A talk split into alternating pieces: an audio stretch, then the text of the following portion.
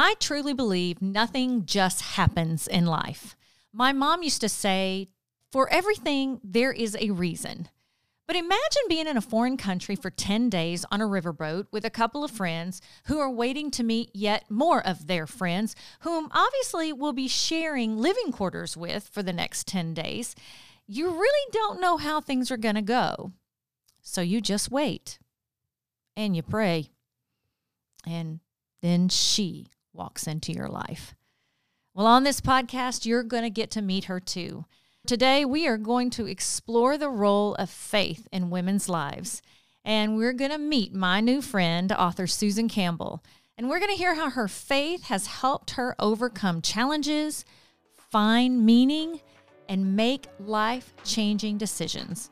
So, whether you're a woman seeking to deepen your faith or simply curious about the role of faith in women's lives, we invite you to join us on this journey of discovery and inspiration. Let's start a conversation, shall we? Oh, we got to talk about that. If we're going down, put your mask on first before you can help anyone else. I'm about right? to spit out my coffee. Some people call that a crisis of faith, you know, wondering what trajectory your life is going to take. Welcome to Unconditionally Her Conversation, a podcast for women that sets the stage to spark inspiration, create change, and unite women from all walks of life. I'm your host, Karen Shane. This podcast shares that when we truly come together in sisterhood, we form a symphony of profound voices that have the power to transform each other's lives. So, whether you're in search for motivation to chase your dreams, or seeking wisdom to navigate life's twists and turns, or just simply yearning to connect with some kindred spirits, well, you've found the place. Come along on this empowering journey as we explore captivating stories, conquer daunting challenges, and revel in the inspiring triumphs that shape the landscape of women's lives. Are you ready? Here we go. Talk about somebody stepping out on faith. Susan, you literally wrote the book on stepping out on faith. And I've mm. noticed I've got your two books here, and it, particularly as it relates to women. And I think we all have our careers and we're all very proud of our careers, but you have had 20 plus years of sharing your faith with anyone who would listen or anyone who didn't want to listen. Susan's just going to step right in there, being unapologetically Jesus. And mm-hmm. talk about your life a little bit and how you got here. Well, I was a career person. I never dreamt I would marry or have children. I always thought I would be on the 32nd floor of some fancy office building. And um, that's not, not how God actually had my life planned out. And I don't know that I was on this huge spiritual journey or anything, but I found myself, I've always loved Jesus. And that is so true. Since the day I was born, my parents gave me a love and a hunger for him and to pursue him. But there were, you know, like everybody, ebb and flows of your life where you're more kind of into your faith journey and not as much into your faith journey. And I don't know that I was deeply in this walk with Jesus when I was in my early 30s and I had a young boy who was three years old and we had just moved to a new town. And I was standing in my closet and I didn't have a job. So things were not exactly the way I thought I was going to live my life. And as I was standing in my closet, I looked up. It was a two level closet. And at the top were all my blue suits, my navy blue suits. I love navy blue suits and I wore them to work. I was in the hotel business for years and I didn't. I didn't have any reason to put those on right this minute because I was a stay at home mom with a three year old. And um, I looked at the bottom and it was all sweatpants and, you know, comfortable clothes. And I just sat down on the floor of that closet honestly, Karen, I cried and I asked the Lord, I'm like, who do you want me to be? Because I don't feel like I'm either one of those people. I didn't really know that I was the motherhood journey was going to be mine. I thought I was going to be working. That's not happening out, you know, working out for me.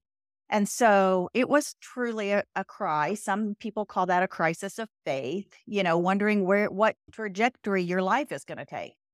A few weeks later, I was sitting at my kitchen table, and however this happens for other people, I don't know, but somehow I heard the Lord speak to me, and it was a very clear speaking of um, I want you to lead a group of women at church. And I just was, you know, not all that involved in church. And I wanted to serve in my church, but I didn't at this time. This was in the early 90s. I didn't sing in the choir and I didn't work in the nursery. I wasn't a huge kids person. And so I just didn't have a place of service at my church. And so this audio voice of the Lord, however he spoke to me, said, I want you to go and and do that. It was such a powerful moment, Karen, that I called my pastor that afternoon of the church. Again, uncharacteristic for me to do something like that. And the next day, I was sitting in his office telling him that the Lord had called me to lead the women at the church. And I walked out of his office. So within 24 hours, this kind of call from the Lord and a meeting with our pastor, I was actually now on staff working for the church. They had hired me as the women's ministry director. And this was in, like I said, in the early 90s, that women's ministry programming at church was not really a thing. And uh, we were just on this side of the whole kind of curve of programming and women's ministry and Bible studies and all of that that were happening in churches that just hadn't happened that much. And so I was called into that at this church in Decatur, Illinois to start a women's ministry program. And uh, I had never prayed in front of a group of people. And the next thing I mm. know, my pastor is asking me to lead the congregational prayer at church one Sunday morning. And just one step after another of calling me out of a comfort zone uh, that I didn't know. But let me just say one thing that is really cool about all that. I had at that point in time I had an undergraduate degree in hotel and restaurant administration. I had worked in the hotel business. It was my true love and passion growing up and knew that that's what the Lord had called me early in my life to do. Then I went back and got a master's degree in training and development, adult education. And as I stepped into that role at my church, I could look back and see how the Lord had prepared me vocationally mm. through all my experiences of my education to do ministry for him. And I was totally equipped, maybe not spiritually. It wasn't quite there yet on the whole prayer and Bible study and all that, but the wherewithal to be able to implement a women's ministry program was something I uh, could readily and quite easily do for our church and was equipped to do it. So sometimes he calls you out of your comfort zone in one area, but gives you the expertise and the wisdom to do it in another. And so that's kind of how I and that was 30 years ago that he called me into to doing that. And so then over the course of the 30 years, he's just continually surprised me one day after another just to be able to stand in front of people and proclaim Jesus. So, yeah. It's interesting to talk about and hear stories like that. We all remember, and I have alluded to it on several podcasts with my friend Kia, I remember stepping out into or or stepping into my career and just not feeling I belonged there and, and felt a longing. And it wasn't until 23 years later that I found my purpose. And sometimes I think as women, we live with regrets saying, gosh, I really wish I had known then what I know now. But there is a preparation, and you have to find that faith within yourself to say, okay, I'm being trained for something, or maybe you're keeping that in the back of your head as you're living your life and doing the mundane things that you have to do. Or you have children and you're just trying to put meals on the table. I think we all as women have that sense of longing. And I think my mom always called them Jesus taps or he tapped on your shoulder and he's like, I'm preparing you for something. That. I'm preparing you for something. And I grew up very faith based. I grew up um, in church Sunday, Sunday night, Wednesday night. That was church. But we also grew up with this is what you had to do. You've got to go to college. You have to do this. And living in a really small area, I'm not sure exactly where you live, but living in a really small area, there wasn't a lot of options. But somehow I was able to find those little God moments and find that place of preparation as I kind of went on my journey. But I stayed 23, almost 25 years, as a matter of fact. And it's just now that I feel like I'm really dealing in what I feel is my purpose and my calling. And I don't think women should give up hope. And I don't think they need to feel like their life, even though they've got a longing, and we talk a lot about that in with Unconditionally Her. I don't think we need to uh, miss those moments and go, okay, I'm being prepared for something. Right. I think that also women have found faith as a source of strength and support, especially here in the South. But I think faith provides a framework for understanding and being able to be equipped to meet things head on and sometimes with a different perspective. Faith is the foundation on which I stand. It isn't something that I necessarily pursue. There's a verse in the Bible that says, For by grace we are saved through faith. And so God has given us the opportunity to pursue Him. So we always think it's that we have to do all these things and we have to find God in this and find that. I believe in that verse, it is by grace eh, because grace means it's a free gift. So God has given me the opportunity to have faith. And so a lot of times we go, well, I just don't have faith or I don't know where to get faith. Mm. And I really want to go back to the source of that and say, well, God gives us that gift of faith. And then he gives us the opportunities to pursue that faith and to realize that faith. So I call it like my faith bucket. So something nice. happens in your life and you go, you go, I, I don't even know if I can do that. Like let's just say me praying in church in front of a congregation. Well, I don't even know if I can do that. Well, God gave me the opportunity, right, to try my faith on that and pray in front of a congregation, a big church. And at the completion of that, I did it. I have no, I suspect it wasn't a very eloquent prayer. I bet it was a more real prayer, hmm. but I did it. And so at the end of that, I can say, and this is, I'm a very big compartment girl. So just please humor me. But at the end of that prayer, I can say, I'm putting that in my faith bucket. So the next time I'm faced with something where I go, oh my gosh, I just don't know what the Lord has in mind for me or if I can do that. Well, guess what? I can go to my faith bucket and I know I can do it because the Lord had given me the strength to somehow stand in front of a church and pray in front of a whole congregation. I know that I can do the next thing that He puts in front of me. And so a lot of times we think, that it's this big ta-da that has to happen in our life when instead it's these baby steps that God gives us the opportunity to take and should we choose to take them or not and when we do we get to say all right I've done that before I can do the next thing and that for me is the is kind of the beginning of faith but it is only the beginning because uh faith does not happen without the end result in mind, which is hope. And we are promised that God is going to be and do certain things in our lives.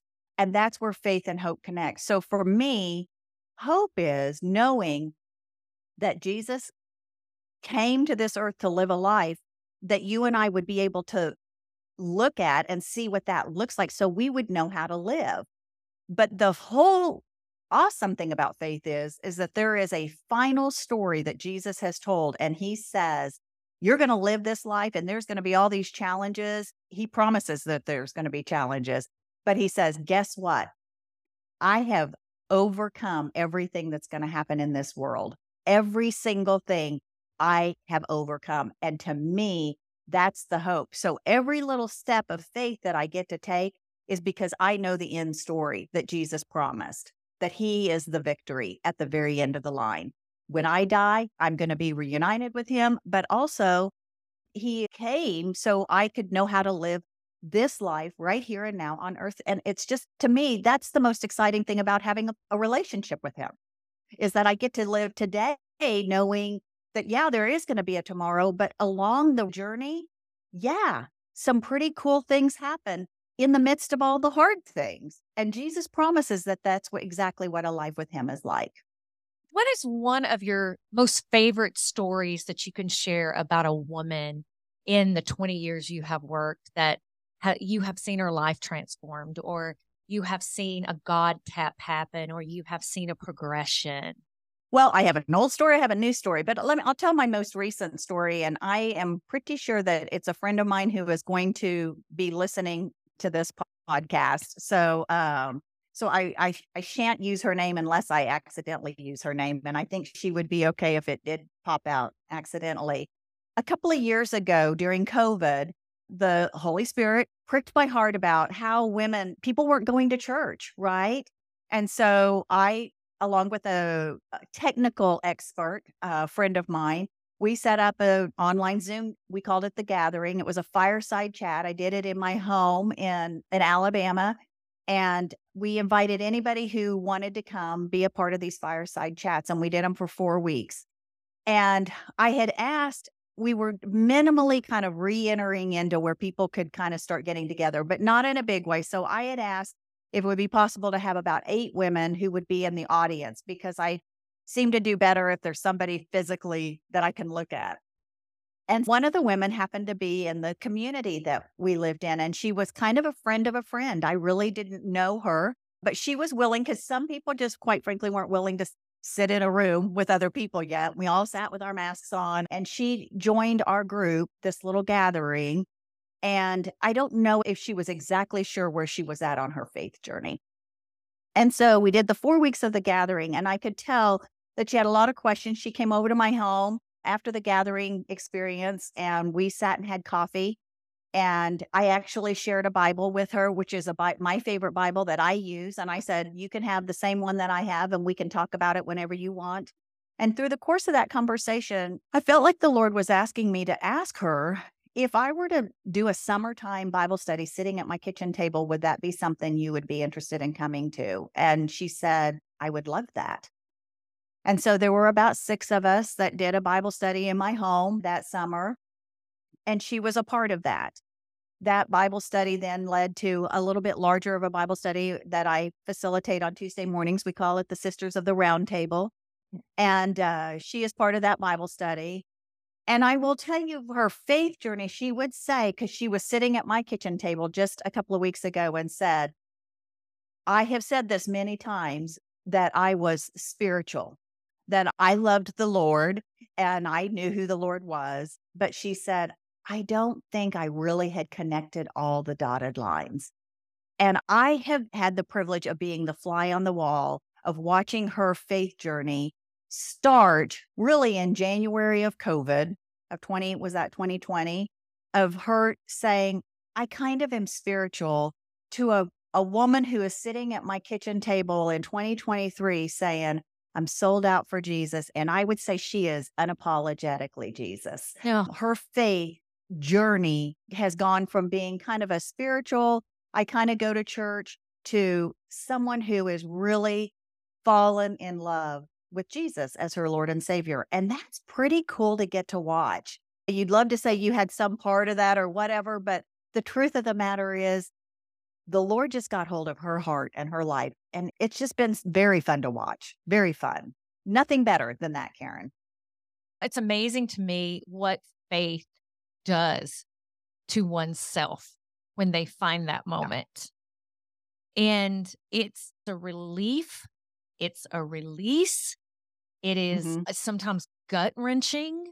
It is a beautiful place of peace that you find yourself in. We talk a lot about this with Unconditionally Her because our audience caters to more our age group, but it's very interesting. Sometimes you have to grow into faith a little bit. And I guess I just wish at times I had paid more attention and I think women sometimes may live with that, going, I really wish I had found this mm-hmm. earlier. And mm-hmm. what is your response to that? I absolutely believe God works out of sight, outside of time. He created time parameters for you and me. He does not, he doesn't need a clock or a 24 hour day. And so I believe wholeheartedly that he redeems time. I had a friend one time say, Oh my gosh, I didn't raise my boys going to church. And now I lost all those years of my influence on them. And I totally believe that the Lord will come back and he will honor somehow he will those boys will see in her life this amazing new hunger for God and for a love of Jesus that would be more powerful than if they went to church every Sunday for their growing up years. I I absolutely believe he is a God who can work outside of our time restraints. Do I wish that every person had the opportunity to know and have a hunger and a love for Jesus from the day they were born? Absolutely. But for the for those of us and those that don't have that, sometimes it's just sweeter when they eventually find that. And I believe that that's how the Lord works with every individual life. And I and I challenge women, please don't look at other women's relationship with the Lord and go, I wish I had that or I wish I had been I had the Bible knowledge that you have. And I'm like, well, honey, I I have taught a Bible study for 25 years. I've I I kind of know the Bible a little bit. I'm not saying I've arrived and there let me just tell you it is alive and sharper than a double-edged sword it says and I am always learning, but I've just done it longer. But honestly, the wisdom of, of the women sitting around the table on Tuesday mornings that I facilitate a Bible study who haven't been in the word their whole lives, oh my goodness, Karen. Sometimes I just sit there with my jaw drop. You know, they know so much about perception of how the Lord is working in their lives that I never, never experienced. So I just, I don't want any woman to ever go there with, I wish I had of, you know, it, the, the Lord just doesn't work that way. Well, guilty is charged. I do that a lot. I have a dear friend, Sandy mm-hmm. Williams, and I'm calling her out right here. And she has such a beautiful ability. She's been in the teaching profession, just retired. But the way that she understands the Bible, the way that she understands scripture, the way that she applies what she learns, even though she's had her own probably bumps and bobbles along her life, it's so beautiful to watch her. And at the same time, I'm like, I want to be that solid. I'm guilty of that mm-hmm. too. I want to be, I want to know mm. more. I want, when people ask me something about the Bible, I want to be able to immediately respond. And I was called to do maybe stuff more like what I'm doing now, as opposed to that path. And um, I have the greatest Sunday school at United, uh, Brentwood United Methodist Church. Every woman in there is so remarkably, beautifully created different. You know, they're all, we're all different. But yet, when we come together, you can feel the spirit in the room. You can feel the right. faith in the room. And you crave that. And once you mm-hmm. find that community of faith, there is a craving that you want to stay and you want to grow. And while your life may be different, you may live across the country from someone faith doesn't have to be sitting in front of you for you to feel. Right. Right. But you talk about time, and I, I have to um, address this because in our pre call, you said something that I started doing. And I need to tell you that as we were talking, my phone went off.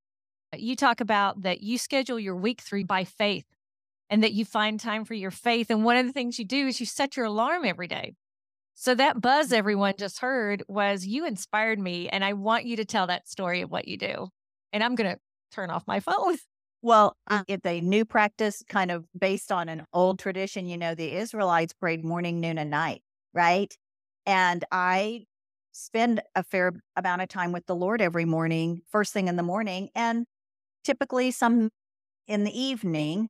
But that middle of the day part just kind of seems to get lost. Years ago, it's not new that doing it for years. And anybody who knows me knows that this is going to happen if they spend the noon hour with me. But I set an alarm on my phone that is Jesus calling me. And I promised him if he called me every day at noon, which he does because my phone is set to for him to call me, and if he interrupts my day, and to be honest with you, that was my goal. I wanted Jesus to interrupt whatever I was doing at noon every day because I get so focused on all the activities of the day, I might not even think about him. And so I promised him if he interrupted my day, that I would say his name out loud, no matter who I was with or what I was doing. And some days I'm a little bit more thoughtful and more prayerful at noon when he interrupts my days. And some days I just say, Thank you, Jesus, for reminding me who you are today. And, and I click off my alarm.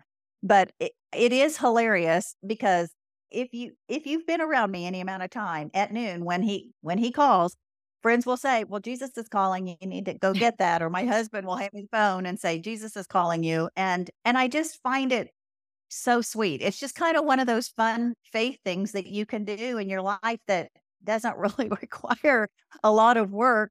Um, but it but it has been very meaningful to me over the years. Well, it's not about yeah. just the requiring, it literally can change the day for you. You could be going through a right. tough day. And right. Jesus calls or you set your alarm. And even if you just have time to say, thanks, Jesus, that's just amazing. And can you imagine if every woman set their alarm and we all just said a prayer? What mm-hmm. we could do and what this world could be and how we could change so much if we just took that few minutes. And so thank you yeah. for my alarm that goes off, mm-hmm. which just did. And that was the buzz. Yours goes off at 12, mine goes off at 11. I want to talk a little bit about you being an author. And you wrote a book called A Wild and Wonderful Life Say Yes to mm-hmm. Your Immeasurably More Jesus Story. But before we talk about it, I'm going to do this. I have to read a portion. There is a foreword in this book that I literally had to take a moment and I'm got it got a little emotional there. I had to take a moment and I was like, I started reading it, not realizing who wrote it. And then when I realized who wrote it, I had to set it down. Um uh, Give me a second. Let me just say it's worth writing a whole book for if you can have someone write the foreword that wrote my foreword. You bet. Let me just go start here. As a financial analyst, I work with numbers every day. The world we live in seems to want to quantify everything, rank and order all types of activities and dealings.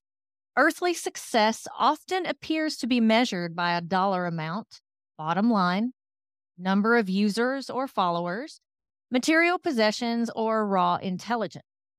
But I wholeheartedly believe Susan's life epitomizes success in the most immeasurable yet fundamental and essential way through human relationships. And then I read, in closing, I am proud to call Susan Campbell my mother, my friend, and the most important spiritual mentor in my life. The impact you have made on your family and your son, Jack.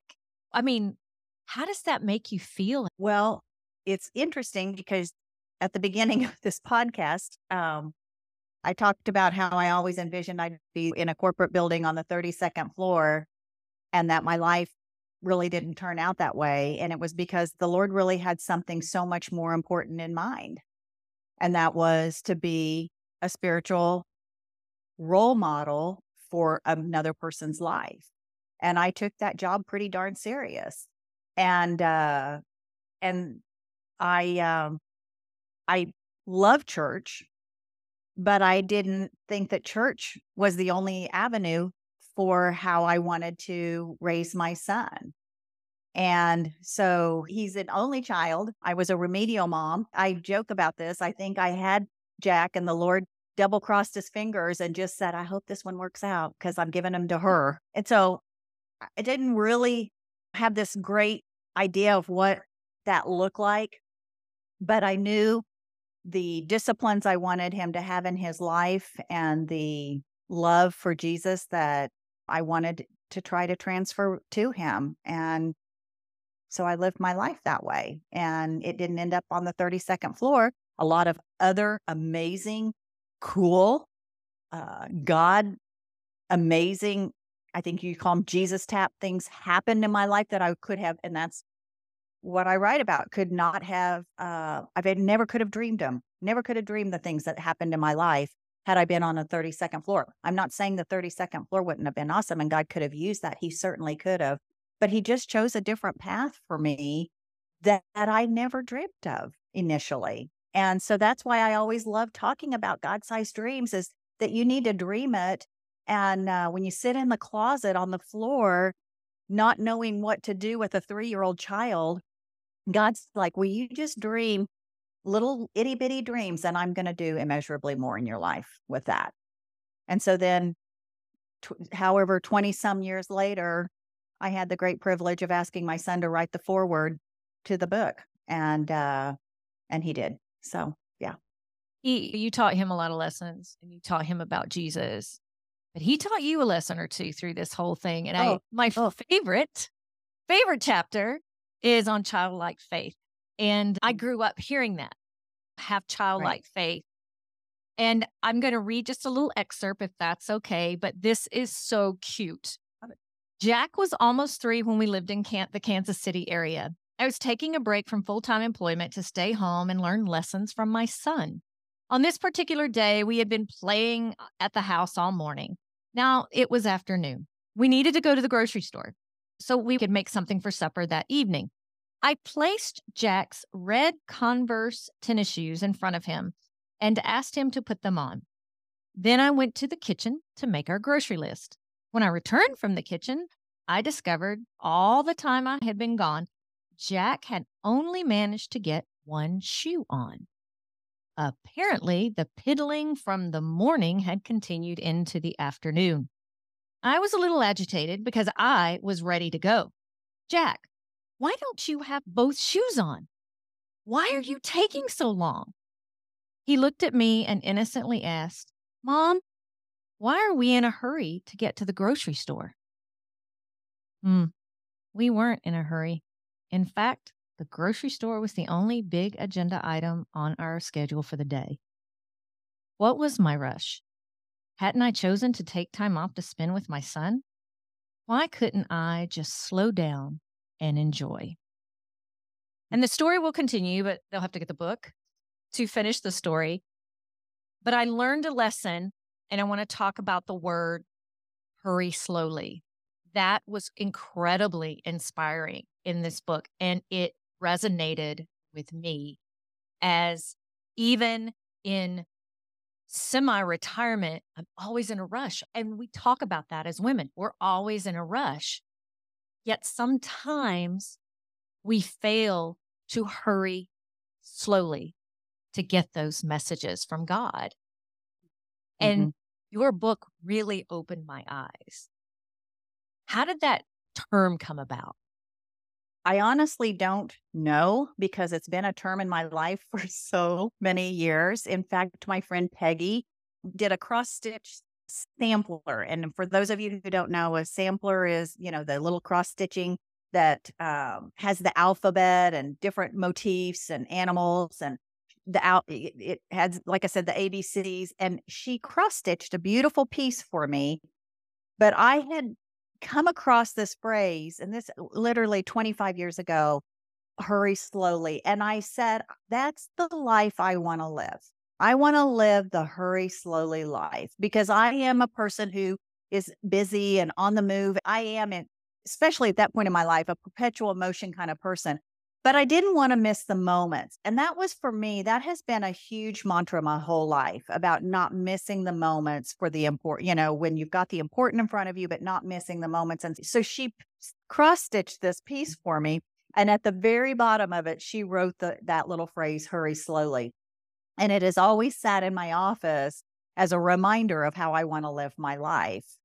And I feel like it's the life of Jesus hurry slowly because he, here you think about it he came as a baby lived on earth for 33 years with a very specific goal in mind and that was to die right to die on a cross so he knew all of what he needed to do on this earth but when you, mm-hmm.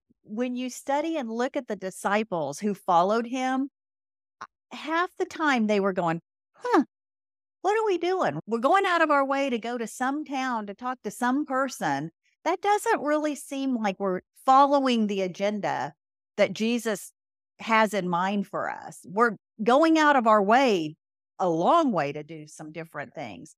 And I've been pondering a lot a story, and I'll just share this. It's kind of a secret because I have been really pondering about writing about this for my next book, and it is the big thrust of my next book. But it's the story of Zacchaeus. And Jesus was on his way to the cross to die, and he knew that.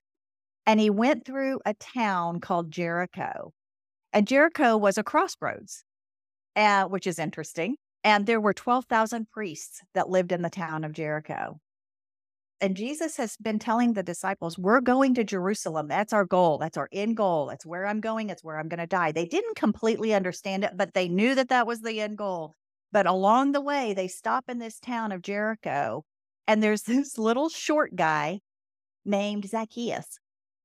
And everybody's like, Jesus is coming, Jesus is coming. And little Zacchaeus, he can't see above the crowds because he's short. The scripture is very clear about that. He climbs up in a tree, and Jesus goes out of his way to walk these roads because he needed to talk to one person. And it was Zacchaeus. And if you were in Sunday school, you know there's a cute little song about Zacchaeus. I would love for that to get out of our minds. But he looked up to the up the tree to Zacchaeus, and do you know what he said to him? Hurry down. He told Zacchaeus down. to hurry, but to, to hurry. And then he says, Because I'm going to stay at your house. He didn't stay overnight, he just stayed at his house. So Jesus really co- was the one who coined this phrase, hurry slowly, because he tells Zacchaeus, What you're hurrying to is me. And then when you find me, I want you to intentionally and slowly and momentously do all of the things that make life abundant and done well. And so we have to decide in our lives what we must hurry to. And for me, the vision is so clearly that it is always hurrying to Jesus, whatever that looks like, so that everything else gets put proportionately into our lives in a more methodical, intentional, slower, perhaps, maybe fast uh, pace, but that our end goal is always to hurry to Jesus and whatever happens along the way. And Jesus lived that life. And and in the, my next book, it's going to be stories of people who hurried to Jesus, but maybe not in the way in the fashion that we think they might have been hurrying. So, or how they did that. So I, I love that phrase. Mm-hmm. And I love that song because it's never left me. Right. And I've never thought right. of it in the way that you just told the story. But yeah, the Zacchaeus was a wee little man, and a wee little man was he, climbed up in a sycamore tree. Clever way to teach the children. I'll be teaching Luke the song, right? Yeah. And uh, and Karen, I will tell you his name when you say you're going to be teaching Luke, that uh, that story is only told in one of the gospel stories, and it's in the book of Luke. Just so you know. Oh well, there you go. so, I, I want to ask you for those who lack faith, or who are feeling alone, or who are challenged in their faith right now. Maybe they're at a crossroads. What can you say to them, or what would you say to them? Well, I think so often we we want to look at kind of what we don't have or that the glass is half empty. And i think when you talk about faith you have to think about what you do have. And in scripture there are over 5000 promises that god has made to you and to me and to every single listener and those promises, let me just tell you a couple of them. It says that he delivers you from fear. And that's in Psalm 34. And John, First John 1 9, he will forgive you. In Hebrews 10 23, he is faithful. He will never quit loving you in Jeremiah. And for me, the biggest promise that God kind of makes for my everyday living, Karen, is that he's my best friend. In John, in fact, I, in fact, I wrote a whole children's book about that. that in John 15 15, Jesus says, I have called you friend. And for me, that promise is something that is my life testimony. When I said, Yes, I want a personal relationship with Jesus, I want him to be a part of my everyday life. It was that promise where Jesus said, I am your best friend. And then he goes on to say, and I will never leave you. I will always be a part of your life. There is nothing that's going to happen today or tomorrow that you will do alone in this life. And so, for me personally, faith is the series of promises that God has made in my life, with the biggest promise that He says that once and for all, I have overcome the world. Jesus promised, and it is in John 16 33 that he says, In this world, you're going to have struggles. He promises that too. You're going to have a hard time. But, and there's this the hugest but in all of scripture take heart, I have overcome the world. And so it's just this amazing reminder that the creator of this universe is always with me, not just when my phone buzzes at noon and I happen to remember that, oh, Jesus is calling. No, according to the scriptures, God says, when you're in the middle of the fire, I walk that with you. When the waters come over your head, I'm journeying with you. He promises that in a book of Isaiah in scripture. And so over and over, I know what I do have rather than what I don't have. And God, I think, is really in that business. And that's why I think there are so many promises in scripture where he says, I just want you to know who I am and what I want for you and who you are to me. You know, scripture, he says, You are mine. So when we feel like that the problems of today's life are just too hard and too big, we can look to him and go, You're bigger than any problem that I'm ever going to face. So, how do I step through this? I grab hold of your hand spiritually and I just let you go with me through this. And I don't want that to sound like that's a simple answer to, I know our problems are hard and real in this world, that there are things, there are struggles, and they, and there, some of the problems seem never ending. that we just can't see the end in sight to how like we, we're in a situation we go how is this going to end like lord how are you going to work this out and somewhere along the line as you have kept your faith bucket right you wake up one morning and you go, well, somehow I made it through yesterday. And I think it's because it's a promise that God has made that said, I'm going with you today on everything you do. Jesus said, I have come that you have life and that you have it more abundantly. So, what the promise is to that is, is that he wants us to know that even in the middle of all of our struggles and our challenges, that there is still a peace and a joy that can come in our lives that we can't understand because the world does not offer that. Jesus offers that. In fact, there's the very, very first verse I ever memorized, and um, I'm going to paraphrase it, but is Romans 5 3 through 5.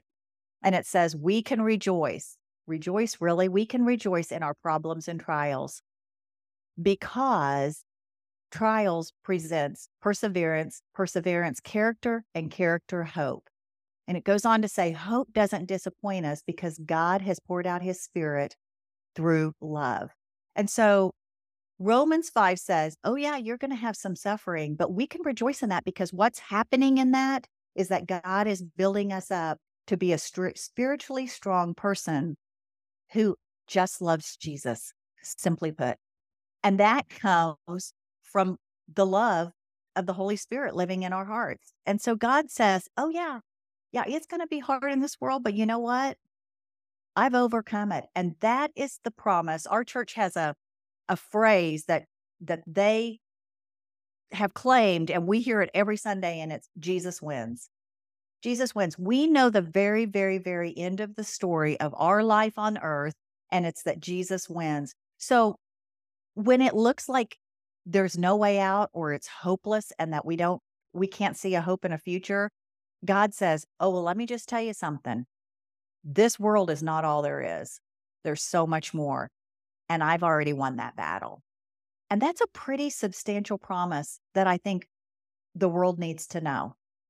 If you're listening to this and you're going through something that you can't even get your arms around, I'm praying for you. And I'm praying that Jesus will wrap his arms around you and somehow you will feel the presence of the Holy Spirit of Jesus working in your life right this minute. Because that's the kind of God Jesus is. He wants to be present in your everyday hard things and in my mind good things as well. So, I don't know, I'm sorry I kind of went on a little sermon there, but no, I just you, am so passionate, you know, about that. You, you brought up so much, and I think it's presence is very important, and we talk a lot about that. Yes, and I think that um, we need to have our faith for today, feeling the love today, and changing yep. your alarm to go off to say, "All right, Jesus, here we are today," and it's kind of that that moment I think that check mark of, you know, I can get through today. I will have the faith mm-hmm. today. I love how you talk about your relationship with Jesus as he's your best friend. And you talk mm-hmm. about that periodically about your relationship with Jesus as you have your best friend, Gina, correct? And right. people sometimes, because you can't touch, you can't feel, you can't see Jesus, Right. But you could see your best friend. You could pick up the phone and you could talk to them. I love how you compare that. That is so brilliant. How did you come to that kind of comparison in your life? And how did that make Jesus more real for you and your faith stronger? Because I didn't, I loved the idea of Jesus being real in my life. And I am a very visual and storyteller type person. And I think about how do I have a relationship with Jesus? I say I love him. Well, how do I have that relationship with him? Well, I spend time with him. Well, that's not any more different than my relationship is with my best friend. The way I get to know her better and create history with her is that we spend time together. We have experiences. That was for me a very important piece of understanding what a faith journey looks like is for those of us who, you know, we want that more of that experience of Jesus. Well, the truth of the matter is, how much time do we really spend with him? The more time we spend with him and the things, the journeys that we've gone through in life, I talk about how I have history with my best friend we have a tradition for every single thing we did, you know, going back to school and with our kids. And on the first day of school, we did one thing. And then on the last day of school, we did another. And on our birthdays, we did another. And we just had created all these traditions and, and things that were part of our everyday life and part of the season of our life. And that's exactly what we do with Jesus as well is as we've gone on our journey called life, you go, oh yeah, remember that time when we prayed that somebody would quit cussing. We I talk about the cussing coach in, in this book, and my son and I decided to pray to make ask the coach to quit cussing so much. And uh, and and you'll have to read the book. It's a kind of a lengthy story, but long story short, the coach came to the kids, these baseball boys, and said, I'm going to quit cussing. I've been very convicted. Well, of course, my son was like, Well, that was us. We did it. We prayed, asked him to quit cussing. And so it was this great faith journey, but we look and we go, that was the history that was created with Jesus for my son was to see that he had prayed and asked Jesus to help him with something, and he did. And we always go, oh, I can't even believe that really happened. And we're like, well, we asked for it. But that's what Jesus does. He goes on these journeys with us and we see things that happen and it creates history. So, yes, I do believe that having Jesus in my life or is very much like having a best friend and the things you do with your best friend. So, yes, absolutely. Susan, as we wrap up this podcast, I have to um, ask you the question Do you like peas? uh huh. Yep. Yep. and I have to ask that because that is the title of your children's book. And let me just say, there are uh, a million children's books out there. And, but I need to give kudos to you as a writer, but also to Beth Snyder as, as an illustrator. Right. Absolutely fantastic. And I can't wait to share this book with little Luke and little Zoe along the way. But this whole book talks about friendship. And I don't want to give it all away, but there's Olive, there's Marie, there's Ruby, and there's Sally. And then there's Jesus. Mm-hmm. Yep. And there's a common denominator in there. And it's all about a question Do you like peas? How did you come up with this concept? So, my mother and her girlfriend Ruth had this little phrase coined Do you like peas? And it really is the question of when you are brand new in your friendship, and I'll say this to someone when I'm having coffee with them for the first time, I'm like, we're in the do you like peas stage. I just want you to know I'm going on the record of uh, naming what we're doing. And it's when you're getting to know someone. So it's, do you like to go to movies or would you prefer reading books? Do you like to run and exercise or are you a stay at home person? Do you like broccoli or do you like peas? And it's those questions that you ask each other as you're getting to know each other. And of course, those are all the kind of shallow questions, but that is what we do, right? Uh, when we're becoming friends with people. The very beginning of the podcast, you mentioned something about um, you wish that you had the the Bible knowledge of your friend Sandy, and I get that. But the "Do you like peas?" is so much a part of that. Is all of us have to start our relationship with Jesus at some place. And it usually starts with this Do you like peas? Because we, with Jesus, it's not like we know everything about him from the first day that we say, Oh, I want you to be a part of my life. It is a growing natural progression of getting to know someone. And we put so much pressure on ourselves of how deep and wide is our relationship with Jesus. And the truth of the matter is, every one of us starts at a do you like peas stage of you know, how do I get to know you better? And what kinds of things do I do to get to know you better? We all start there. And so it is a phrase that certainly is uh, a very secular phrase that we use, I use with girlfriends all the time of how we're getting to know each other. But that's exactly how it is with our relationship with Christ is we spend time, we ask those questions of getting to know you better. So that's kind of where Do You Like Peas came from. Honestly, my mother coined that phrase and I always loved it. So, well, I think eh, we have asked the questions Do you like peas today? And people have gotten to know yes. you. Your life and your spirit is a joy. Your faith, again, is contagious. You are a life and a light to all that come into your world. I want to thank you. Well, thank you. I, can so I just much. really quickly say thank you, Karen. I, oh. as we're a newer friendship, but I feel like a forever friendship. And it's been an honor to get to talk to the people of Unconditionally Her because your your magazine is amazing. Aww. And I know that means the readers are amazing. And so now you're doing an amazing podcast and just expanding that. And what an honor it is to get to sit down with you and visit uh, with the things that matter most. And that's what you're going to continue to get to do. And, and I just appreciate the opportunity. Faith is not about having all the answers or never feeling doubt or fear. Rather, it's trusting in something that's greater than ourselves. If you're struggling to find faith, know that it's okay to take it one step at a time. Remember, faith is a journey, not a destination, and it's never too late to begin. For more on Susan Campbell, you can find her at morethanyouimagine.com. And if you're looking for more uplifting articles, jump on over to unconditionallyher.com and say hi. Let's all take a minute to learn to hurry slowly, all while we're living a wild and wonderful life. Thanks for listening, everyone. And until next time, keep the faith.